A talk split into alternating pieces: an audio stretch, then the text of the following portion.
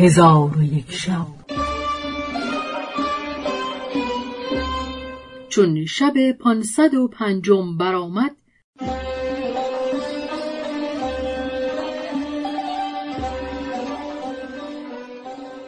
گفت ای ملک جوانبخت شیخ گفت سلیمان علیه السلام مرا بدین قصر گماشته و زبان پرندگان به من آموخته و مرا به جمیع پرندگان که در دنیا هستند پادشاه کرده است و در هر سال پرندگان به این سرزمین درآیند و مرا زیارت نموده بازگردند.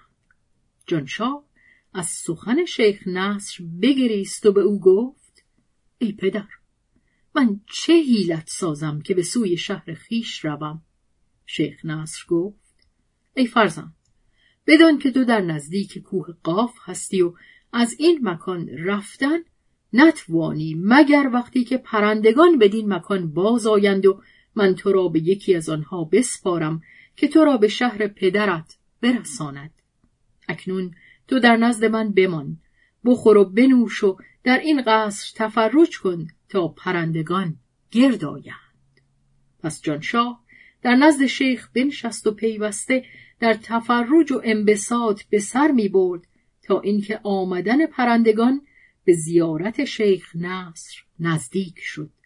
آنگاه شیخ نصر جانشاه را نزد خود خوانده کلیدی چند به دو داد و به او گفت به این کلیدها قرفه هایی که به قصر اندر است بگشا و آنها را تفرج کن مگر فلان قرفه را که از او برحذر باش. و اگر مرا مخالفت کنی و آن قرفه گشوده در آن قرفه شوی روی خوبی نخواهی دید. چون شیخ نصر وصیت به جانشاه بگذاشت و او را از آن قرفه بترسانی خود از نزد او به ملاقات پرندگان رفت. و اما جانشاه برخواسته در قصر تفرج می کرد و در چپ و راست قصر می گذشت و قرفه ها همی گشود تا اینکه همه قرفه ها بگشود و بدان قرفه که شیخ از گشودن آن ترسانیده بود برسید. به در آن قرفه نظاره کرد و او را بسی خوش داشت و بر آن در قفلی دید زرین. با خود گفت این قرفه از همه قرفه های قصر بهتر است. ولی نمی‌دانم سبب چیست که شیخ مرا از گشودن این قرفه منع نموده و از رفتن در این مکان ترسانیده. من ناچار این قرفه بگشایم که انسان را از تقدیر گریزی نباشد و هر کس سرنوشت خیش خواهد دید.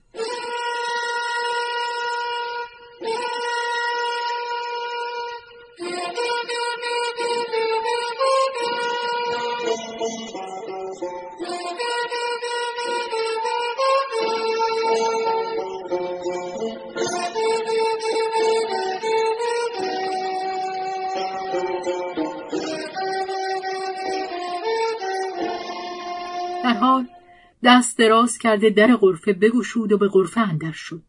در آنجا دریاچه ای دید بزرگ و در جانب دریاچه قصری دید که آن قصر از زر و سیم و بلور بنا شده بود و منظره های آن قصر از یاقوت و زبرجد سبز بود و در زمین آن قصر زمرد و گوهر به جای رخام و مرمر فرش کرده بودند و در میان آن قصر حوزی زرین بود پر از آب و در کنار آنها از زر و سیم. وحشیان و پرندگان ساخته بودند که از شکم آنها آب بیرون می آمد و هر وقت که نسیم بر آنها میوزید هر یک از آن صورتها به لغت خیشتن سفیر می‌زد و آواز می‌داد و در کنار آنها ایوانی بود بزرگ و در آن ایوان تختی بود از یاقوت مرصع به در و گوهر و بر آن تخت خیمه بود از دیبای سبز که از زر و سیم و نگینهای گرانبها تراز داشت و فراخنای آن خیمه پنجاه زراع بود و آن خیمه پستویی داشت که بساط سلیمان علیه السلام در آنجا بود. جانشاه در گرد آن قصر باقی دید بزرگ که در آنجا درختان میوهدار و نهرهای روان بود و در گرد قصر گل و ریاهین و نسترن کاشته بودند. پس جانشاه از دیدن آن قصر و آن باغ در عجب شد. قدم پیش نهاده به تفرج قصر و باغ مشغول گشت و به عجایب و غرایب آنجا نظر می کرد و در آن میان ریگ های دریاچه را دید. که از نگین های گران قیمت و گوهرهای درخشانند و در آن قصر به جز اینها چیزهای بسیار دید.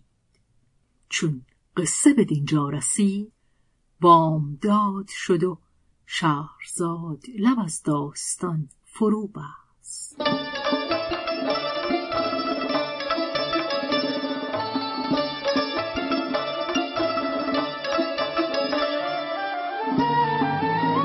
قصه گو شهرزاد فتوهی.